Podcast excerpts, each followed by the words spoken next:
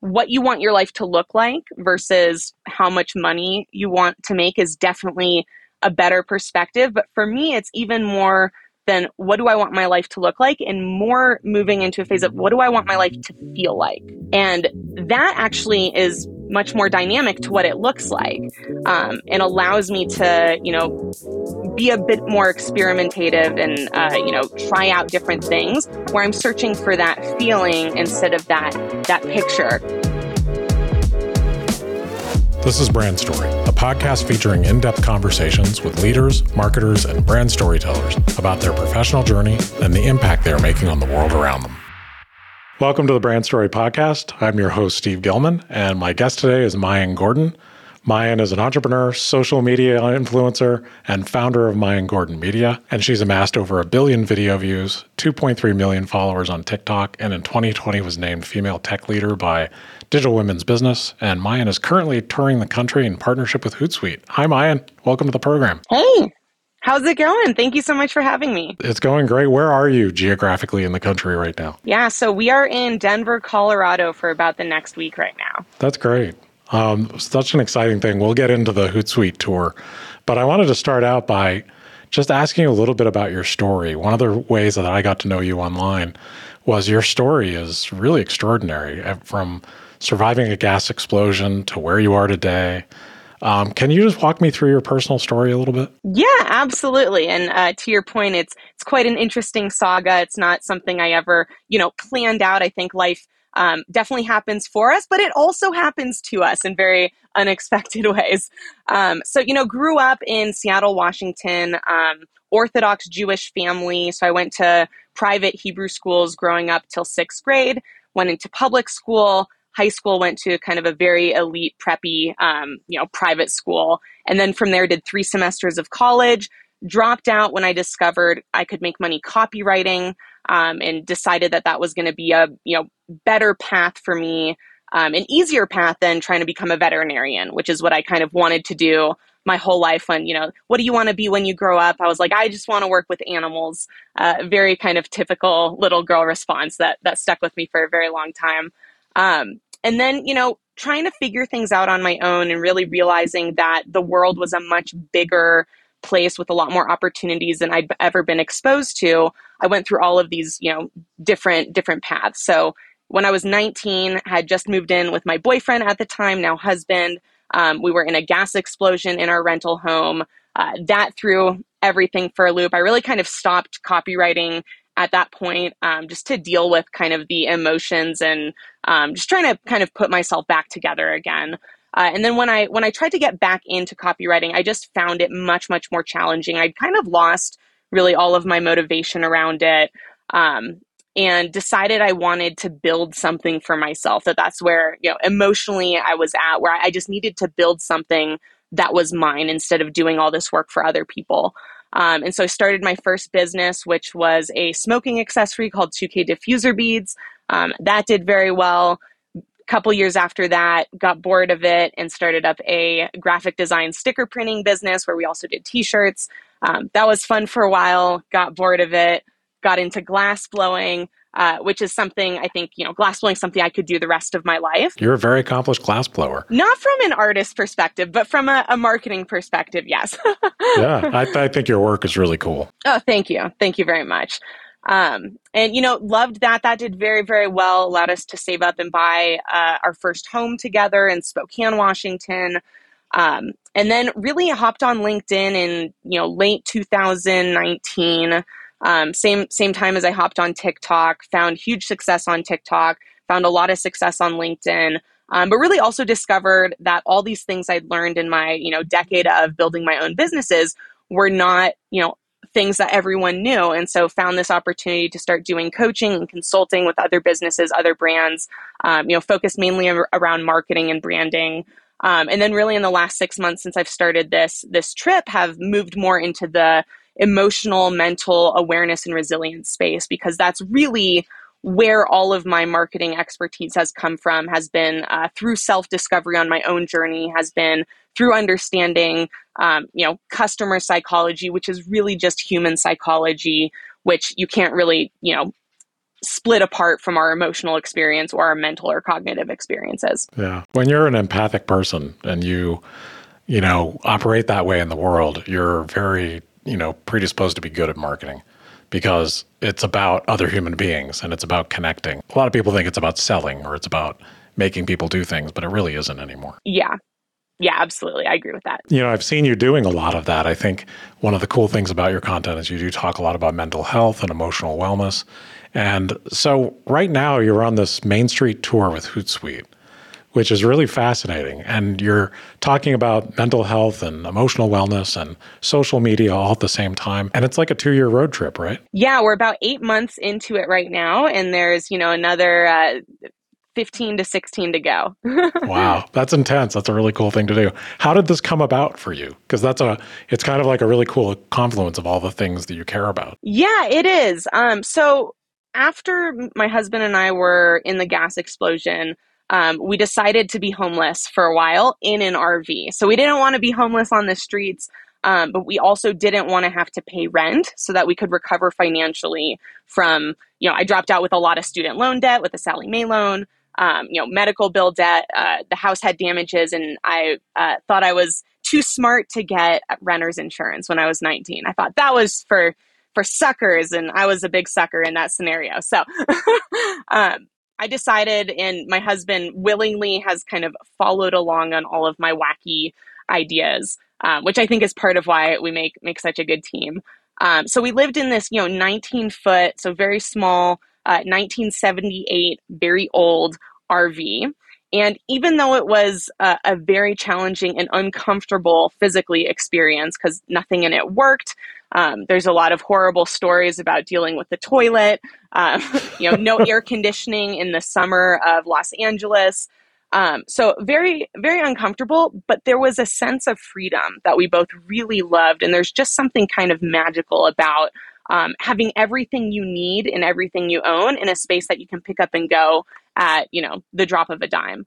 Um, and so ever since then, you know, I wanted to kind of be able to do that in a in a more comfortable setting and scenario. I wanted to know what would it feel like to be able to travel like that, but in an RV that worked and had air conditioning. You could actually live in. Yeah, that we could actually live in and actually drive in because this this old RV got probably five miles to the gallon, and we didn't have any money, so we really couldn't go anywhere. It was more just like being parked on the side of of the street for you know long periods at a time.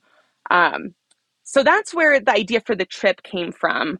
Uh, and then the idea to turn it into a tour to support small businesses came from me just realizing in the past that um, I need to attach you know deeper connective meaning to anything i do or i'll lose interest in it after the you know excitement period after the courting period that we all all experience with any new endeavor. That's a great thing to learn isn't it? It is. Yeah. You're like okay if i want this to actually be fun for two years this was my thought. Because that's a long time for for someone like me who gets you know excited about new things all the time. Um, how am i going to do that? And i thought well it makes sense if i tie it to something that i don't ever stop being passionate about then when i kind of lose a little excitement i'll always be able to bring myself back to it. Doesn't mean i won't lose excitement means i'll have a mechanism to get excited again and and build that motivation. Um, and so i thought for a while about okay well what cause because there's lots of things i care about. Um, and for me, small businesses was something and is something and will always be something that I have like a deeply emotional personal connection to because building small, you know, building my own businesses was something that not only completely changed my life uh, in, you know, in outwardly context of finances, of relationships, in an inwardly context in terms of um, personal growth and understanding myself. But also, it was one of the m- more challenging things I've ever done um, and one of the things that I really had a hard time finding help in. So, you know, the first eight years of our business before I found LinkedIn, I didn't know anyone who was willing to help me in any degree around business. It was very, you know, this secretive thing, and the world's become much more open. But back, you know, um, in the 2010 era, like everything was a secret. No one wanted to tell you how they'd become successful. Um, and there were so many questions. I didn't know how to do taxes, and we had major pains from learning that, especially because the IRS doesn't care if you're trying, if you make a mistake, yeah, they don't. penalties. yeah. I've been through I've been through hiring, all of the things that a small business owner goes through. Yeah. Yeah, I've had my own business. We're going into our 27th year, believe it or not. Amazing. I've been an entrepreneur since I was 14. Congratulations. Thanks. I've had yeah. to learn in the school of hard knocks like you did. But, you know, it's interesting. I've talked to a couple guests about how the mind cha- mindset has changed about offering your expertise for free. I think the old sales mindset of like, oh, don't give anything away because people will just go use it has really changed because if you're offering really good quality content like you do and you're putting out things that actually help, not everyone's going to go be able to do it. Some people are going to end up hiring you. Right.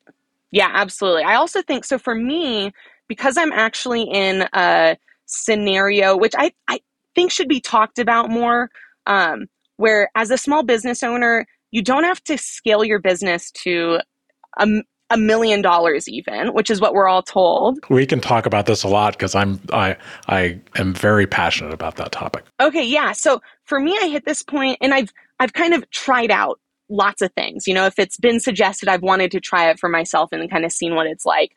Um, and you know, for me, I'd rather make uh, $120,000 a year for income, not not revenue, um, and have you know 90% of my time as free time, or not free time, but time I get to choose what I'm doing outside of work, meaning spending it, uh, you know, going on hikes with with my dogs and my husband, or um, you know, doing puzzles or reading books, or all of the other things that I'm making artwork, glass blowing, right? Um, versus make $320,000 a year or $350,000 a year in income and be spending, you know, 12 hours of my day working, even when it's something I enjoy working on. And I know this because that's what happened in our glass blowing business. We were making a lot of a lot of profit, a lot of income, um, but I was working, you know, 12 to 16 hours a day. Now, it was easy for me to justify and have that make sense because I was doing something that I enjoyed doing. Um, and it wasn't until I had this experience where I could, you know, have 90% of my, my time to do whatever it is that I want. And, you know, it happens to be that some of that time I do want to spend working on other things. Um, but having it not be forced is this X factor that's really hard to explain um, because you might still be working, let's say, eight hours a day, but when it's through choice instead of being forced to because of some financial goal, it's a totally different experience as a human being. And also, your goals, your financial goals, you have to be very careful with because growth at any cost can change your life. And being mindful of what you want your life to look like and the reason the why of you do the why you do things and the why that's behind your company or what you do for a living really matters so that whole that's something that i've seen over and over again where everyone thinks their the goal ultimate goal is to scale and sell out or scale and grow as big as you can. I think that's such a fallacy. You know i've always grown my company with an eye towards sustainability and being able to take care of all the people that work here. You know that's much more satisfying for me than just profit. Yeah absolutely. And and i think um you know what you want your life to look like versus how much money you want to make is definitely a better perspective but for me it's even more than what do i want my life to look like? And more moving into a phase of what do i want my life to feel like? And that actually is much more dynamic to what it looks like um, and allows me to you know be a bit more experimentative and uh, you know try out different things where i'm searching for that feeling instead of that that picture. Because i think a lot of us at times in our life get to the picture and it doesn't feel quite right. Um, and and then we have existential crisis or midlife crisis or you know wh- whatever you want to call it. Um, and so i've been able to somehow shift from uh, sensitivity internally from is the vision of what I'm experiencing matching the vision in my head to more is the emotion of my, you know, first person experience matching the emotion I'm, you know, trying to gear towards um, inside of me. Yeah, it's really important not to not to just buy into a, some sort of illusion of success, some picture that that you've bought into for whatever reason, whether it's internal or external or societal pressure. So good for you. A lot it takes a lot of people their entire lives to learn that. So I'm glad you learned it early. So how did this partnership with uh, Hootsuite come about? So I was had the intention of finding a sponsor, um, or really multiple sponsors to kind of help cover the costs of the trip. Um, gas is, you know, at record prices right now. Um, I think, you know, total total gas cost of the whole trip is going to be somewhere between thirty five and fifty thousand um, dollars, just in and of itself. So um, you know, wanted to find someone to, to help out on costs so that I could focus mainly on, you know, connecting with small businesses and didn't have to spend X amount of my time making the money to help get us to the the next place. Because I've done some traveling like that, um, and it's different than living in a house, but it's kind of the same in terms of, you know, you're working eight hours a day and then you have a couple hours to be in a different spot, but not necessarily go do um, all of these new things. Um, and you know, I was on LinkedIn, LinkedIn, the magical connective force, and I was just scrolling through content and I found a post from Maggie, the the CMO of Hootsuite. Sent her a message, um, just a like a friendly hello. Hey, I love love what you're writing about. This you know piece of content really connected with me, um, and she brought up that they were doing a marketing trend series on LinkedIn Live that they were about to launch. And she asked me if I wanted to be interviewed. So I said, yeah, that sounds really awesome. You guys have an incredible community. I'd love to the opportunity to share some of my experiences and thoughts around around marketing and where it's headed. Uh, so we did that. Afterwards, a bunch of Hootsuite employees reached out to me and connected on LinkedIn. I got some intuition that I should message one of those people, um, Melanie, uh, to tell tell her about what I was doing. I was like, you know, I think there could be alignment here based on, again, really just based off of a vibe and intuition. We hadn't really discussed small businesses a lot on the marketing trend series. It was more, um, I think, platform focused and just generalized towards towards marketing. So I told them about what we were doing. We hopped on a couple Zoom calls after that, and it just turned out the the, the alignment was perfect, and they were starting to focus much more on small businesses and how to support them. Um, that you know the the budgeting was being done at that time, so I think that that's something important for for people to remember when they're pitching um, you know, different companies or or even you know sales cycles is there's a time when budgeting's done, there's a time when it when it isn't done, um, and just you know figured out a partnership where we both were gonna be able to benefit more than we were putting into it. That is so cool. So how are you what what are you doing with small businesses as you travel around the country? How are you helping them? Yeah, so one of the ways is we're stopping in person and we're creating content. Um, and we're posting that content onto you know my social media platforms to bring them awareness. And then we're also you know giving them the content for them to use on on their social media platforms. You know you're not only just helping them with you know creating content you're sort of empowering them to understand social media. Yeah you know i think it makes a big difference to hear it from someone else who's been running a small business for a very long time versus from companies that are trying to sell small businesses a product. Like even if it's really genuine we have this psychological barrier of belief when we know someone's trying to sell us something. And so I think it makes a big difference. And then, you know, just my, I think my overall energy and personality really lends to making people feel excited about things because I can just genuinely tap into, you know, all of the emotions. Like you said, I'm, I'm very empathetic. So I, I can kind of you know, pick the emotion that I know they're either looking for or maybe need a little bit of energy pumped into them and I can really express that very authentically, not in a in a cheesy way, not in a way that feels fake. And that that's a that's a big deal a lot of times. When you're a small business owner it can be very isolating depending on you know how much time you're spending in the business and just different factors. And so i think there's also a component to us showing up and not really wanting anything in return I think a lot of times, you know, people people do things, um, and even when it is really, you know, genuinely focused on doing good, there is some thing that they want in in return. That's great. That drives me crazy how even with podcasts how someone's value proposition is just under the surface. Like I'm just waiting to pitch. And it's like we need less of that. You know, we need more just be a genuine helpful person that's the that's the environment we're in. And I think that's a wonderful thing you're doing because I think there's a lot of fear in for small businesses in how to use social media tools, making mistakes in marketing. So we run into that a lot as well. Do you find that that helps people be a little less afraid? Yeah, I think uh, one of the one of the things I really love doing to help people overcome the fear of the result is have them see the value in just the action. So there's a, a saying I heard one time. I don't remember from who, but the work does more work on you than you do on it. Um, and I love that concept of when you work hard on something, it changes who you are fundamentally. And that is a bigger benefit than any external result we could wish for. And so I, I really try and help people through marketing that it's going to help them better understand who their audience is and be able to connect better with their audience outside of any result that they're achieving from you know a follower standpoint or a sales standpoint. And that also it's going to allow them to recognize things about themselves.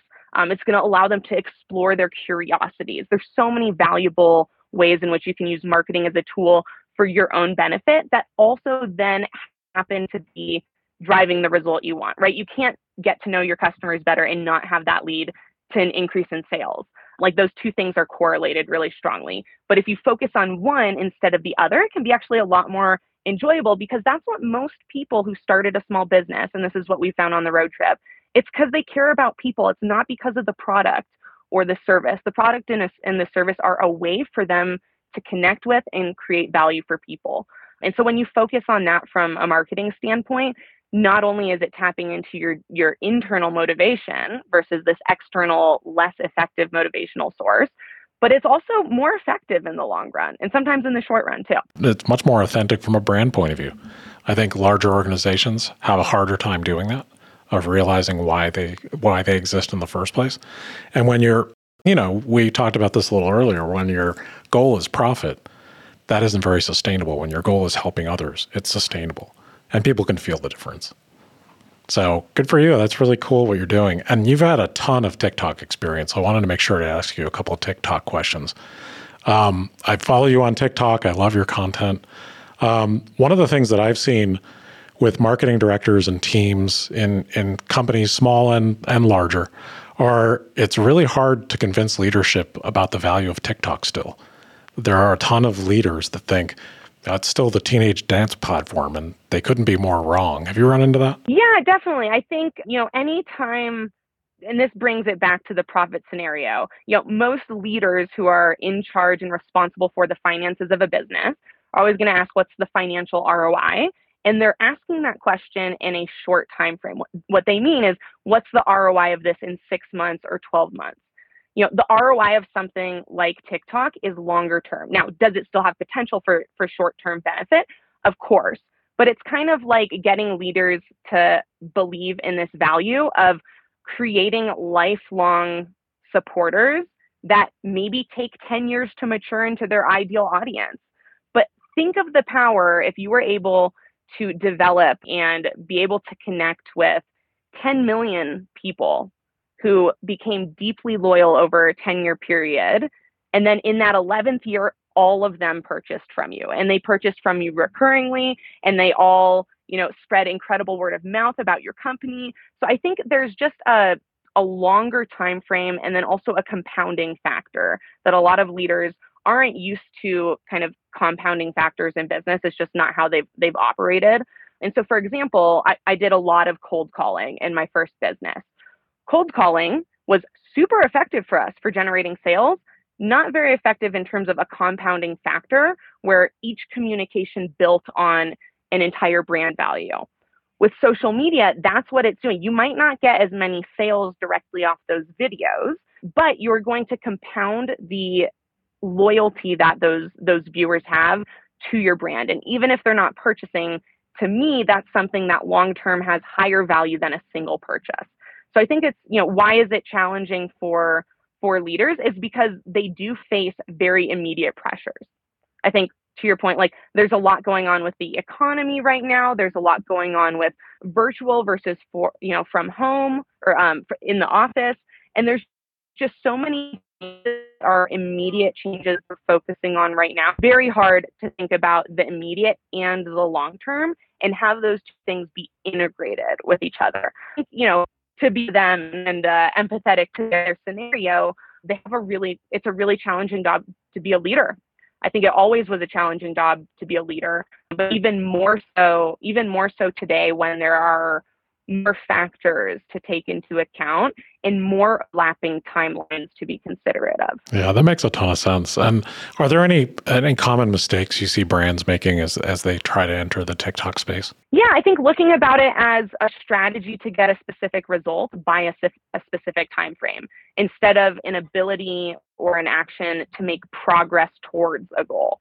So if you only value the work that you're doing based off of a all or nothing scenario, um, I just personally think that's a terrible strategy, whether it comes to social media and TikTok or whether that comes to employee development, right? Like you shouldn't give up on um, supporting or helping develop employees simply because a specific goal was not reached by a specific, specific time frame. You should look at has there been progress in these areas that we value. So I think that's the, that's the biggest mistake is just overall mindset to um, how to how to measure success. I completely agree with that. I think short-term mindsets and not thinking about a cons- consumer relationship, you know, customers, potential customers, those are relationships. And thinking about them as human relationships, not as getting what you want out of them, makes all the difference. Is there any piece of advice that you've been given that has really stuck with you, that has really helped you on this journey that you're on? You know, I, am sure there's tons because I consume like a lot of, uh, you know, podcasts, books, so that's all advice I've been given, right? And I think the, those things have fundamentally become a part of, of who I am now. The greatest piece of advice, though, that I got through through a podcast that fundamentally changed how I operated was the story of the tugboat and the lighthouse. So if you haven't heard it, the the story or the you know fable or analogy of a tugboat and a lighthouse is they both have the same job. They both are designed to save ships from completely being destroyed, right? A, a tugboat goes out and saves a, a, ship that can't make it into shore. Um, a lighthouse shines a light so that a boat can make it into shore, doesn't crash on the rocks. But their purpose is the same to help ships to come in to, to land safely. Now, a tugboat can only go out and grab one ship at a time. It can really only save one ship at a time. And it needs a lot of repairs. Tugboats need to constantly uh, have their parts worked on because it's a ton of, of work that they're doing on this you know, single ship that they're pushing or pulling into shore. A lighthouse really needs very little maintenance. Maybe its light bulb changed every 80 or 100 years. And it stands on the shore and essentially does nothing but shine its light. And when it comes to a tugboat, if the boat doesn't make it into shore, it is all the tugboat's fault, right? The tugboat is to blame. If a ship does not listen to or not heed or see the light of the the lighthouse shining on the rocks and it decides to crash into the rocks anyways, that's all on the boat. That is not the lighthouse's fault. This analogy helped me realize that I was operating as a tugboat instead of a lighthouse because I have, I think a lot of us do this. We have this deep, deep, deep desire to help people, but it's really, really exhausting and energy draining and, and causes a lot of damage to us when we go out and we try and save someone instead of shining our light for them and letting them come into shore themselves. And so that that fundamentally changed how I thought about helping people and really led to, you know, a different type of of energy input output in my life that is you know allowed me to become a lot more successful by my definition um, in terms of happiness even in terms of like actual work output. I am much more effective. I think we are all much more effective when we're operating at our full energy capacity. We can get you know 10 times done in a single hour versus if we're working at 10% capacity now it takes us 10 10 hours to do the same thing we could have done in a single hour. So really being able to understand how my energy you know flowed throughout my day and throughout throughout my life and you know weeks and, and months. Paying attention to that has has been amazing. I'm so glad you just went through that because i think that is a wonderful message. I think that's such a great message for people in marketing and any line of work in small business but and you really think about the analogy of that to social media. You know your content is a lot like a lighthouse and you will exhaust yourselves trying to be a tugboat. So that that was I really enjoyed that. Thank you for that. I just wanted to highlight that because I'd never thought about connecting those two things. But you're right. Social media is like the light that you can shine out into the world. And that's the value. No, you're not grabbing and pulling someone in, maybe to the shore, but you're shining this light, and the people who see it and resonate with it are going to bring themselves in. So it's a much more energy efficient model for like scaling a business, for scaling impact and scaling messages. I love that. Yeah, I, I, I completely agree, and I love that. And I think that changes how you create content. You know, when you really think when you're creating it and you're the lighthouse, then you're expressing what you truly feel, and the people who are going to connect with it are going to come. You're going to find your tribe, and so I think that's really cool. I'm so glad you brought that up in this context. That was fun. Um, so I want to make sure I get you out on time because I know you've got a lot to do today. Uh, so I wanted to ask you just like two last questions. And with all your interests, if you weren't a marketer, what do you think you would be right now? Yeah, so that's kind of like what I'm I'm shifting into is actually away from marketing except for the things that I'm I'm really passionate about like small businesses. And from a professional standpoint, I love reading, writing and research. So, you know, I think what I'm doing now is I'm spending a lot of time writing my first book. Yeah, I'm excited about that. Yeah, I think that's going to be a lifelong passion. I'm not writing a book to become a bestseller, although, you know, fingers always crossed. I'm not writing a book so that I can get more speaking engagements. I'm writing a book because I felt compelled to write a book and I love the process of it. So that's one of the things, you know, again, lots and lots of time reading on things that I'm not going to write about. So I'm fascinated with space um, and like black holes and you know supernovas and nebulas and like all of the crazy stuff that happens in space is just absolutely fascinating to me. I also love art, so you know I continued blowing glass even after I stopped selling glass. Uh, it's very meditative, it's very therapeutic, and it feels wonderful to create something beautiful. Like I think there's a lot of value in that. And you know, a new thing I've discovered while on the road is Legos. I played Legos as a kid and built built Legos as a kid, but I took a break for, you know, 15, 20 years rediscovered my love for Lego building. So I'm getting into some, you know, very large, complex Legos, which are a lot of fun. That's really fun. That was a great answer. And, you know, I think uh, all my favorite marketers are are creative in some other way where and a lot of them are either in music or art you know so i'm a photographer as well as being a brand marketer i think just having that part of your life be rich makes a big difference in the kind of content you create and just the way you look at the world yeah absolutely. And you know something i do also is i have a long list of things i want to have tried in my lifetime. So it's more i guess like in a, a learnings bucket list instead of like an activity bucket list. So my bucket list isn't um, you know to go skydiving, although I'm sure I'll I'll do that at some point. It's more like to your point, I want to learn to play the saxophone because I think it's a a beautiful sound and a challenging complex instrument. And so you know, having a list of things like that that I want to put my creativity into on a continual basis. I, I think people should know that it doesn't have to be one thing forever. You can have a whole list of things you want to try. And if you don't like that thing, cool, don't do it anymore. That's totally okay. There's nothing wrong with trying things and not liking them the way you thought you would. And I think people experience actually quite a bit of like shame or guilt around getting excited for something and it not panning out the way they had the excitement for beforehand. Like people do this with vacations all the time where they'll plan a vacation, they'll get really excited, and then the vacation will be kind of so so, and then they'll feel really bad like they did something wrong by not making it as amazing as it was in their head. And that's just life. Sometimes things don't work out the way we envisioned them. It doesn't mean they that like they worked out poorly. It just meant you didn't like that thing as much as you thought you would. That's okay. Yeah, and sometimes expectations get in the way of being in the moment, you know. You you have these expectations, you paint a picture in your head and when the reality doesn't match, you're deciding you're having a bad time instead of just going what value is there here for me? So a lot of times it's perspective. Oh, a hundred percent. Yeah. I think being able to see that there's value in every experience and that it's not just the like fun experiences of what we should be aiming for. Yeah, like actually we should all endeavor to try something we absolutely hate. Because it'll give us great perspective. yeah, I think I love what you said about uh, your reading and the fact of, and how you research. I can relate to that because I think one of the coolest things about people who are successful, the ones that I know, and a lot of people I've had on this podcast, is that they're voracious learners, even if they're extremely successful.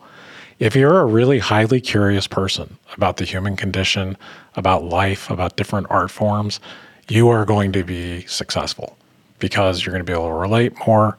You're going to be happier. You know, there, it's a big world, so learning about it and exploring and and you know reading like crazy is just so healthy. So, and there's a ton of people that don't do it. There are people who are just done Like my, I'm 30. My tastes are set. I've just never been able to understand that. Yeah, you know, I went through a period of probably about eight years where I didn't read a single book after being a voracious reader my entire life before that. So I, I can kind of understand a little bit. It's just you, you know, our brains always have this ability and are always susceptible to being to getting stuck, so to speak, in the the pathways that we're operating in now. And unless you make a real habit out of continually pushing yourself into new, you know, perspectives, new activities, I think at some point it just becomes almost natural for you to want to stay in that that same routine or pathway that you've already created. So I don't think it's, you know, people saying I I don't want to or like I think it's less of uh, I'm not going to do this and a more I'm just going to keep doing this because to keep doing what you're already doing is very easy. Yeah, it feels safer and it's and habits can be very strong. You know, so I just think it's a really positive message to encourage people to try something they hate or try something new or read something you didn't think you'd be interested in. You know, it's just a great way to expand your point of view and how you look at life. So I, I really compliment you on that habit. That's pretty cool. It also can be really it also can be really fun. I think people are missing out on the joy of something being awful. So for example, as we travel around, um, I love trying new food. Sometimes I'll try a food that I am 90% sure I'm not going to like.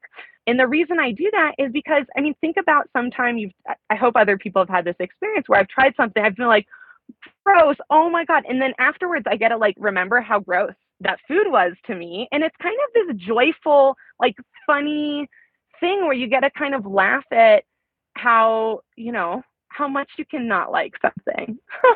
That's great. I think those kind of experiences are really memorable because you're trying and you're growing you know, and I think that's so important. So I have one last question for you, and I'll let you go because um, I know you're in Denver and you got a ton of stuff to do with your Hootsuite tour. Um, if you could give, you know, I, you've co- you've done a lot in the last ten years. If you could go back and give your younger self any advice, what would it be? I think just reading earlier. I think that would have uh, helped me from uh, an emotional perspective greatly. And if I could have had the knowledge you know, that I've accumulated in the last two years in my first two years, that would have been, been really found. But I'm also of the mindset of like, if I had to go back and redo everything, I'd probably redo it exactly the same because I am really happy with where my life is now. And we don't know how, like, maybe my life would be awful if I gave myself advice or not awful, but, you know, very different in a way that I wouldn't get some of the joys that I have now. So we never know what the other side is is going to be and our our mind always thinks the other side of the grass is greener but sometimes it's brown and dead. I love that answer. You know it's your struggles that make you who you are. So you know, I, I, I think that's a really cool answer. So thank you so much for being on the podcast today. This has been an absolute blast talking to you. And good luck with your book and the the Hootsuite tour and everything you're doing. And uh, we'll uh, we'll talk again someday, I hope, because it's really fun uh, talking with you. This has been a blast. Absolutely. Thank you so much. Really appreciate being on. Want to hear more inspiring stories? Subscribe on your preferred podcast app so you don't miss an episode. And if you like what we're doing, please rate, review, and share. It's the best way to support us. Thank you for listening to Brand Story.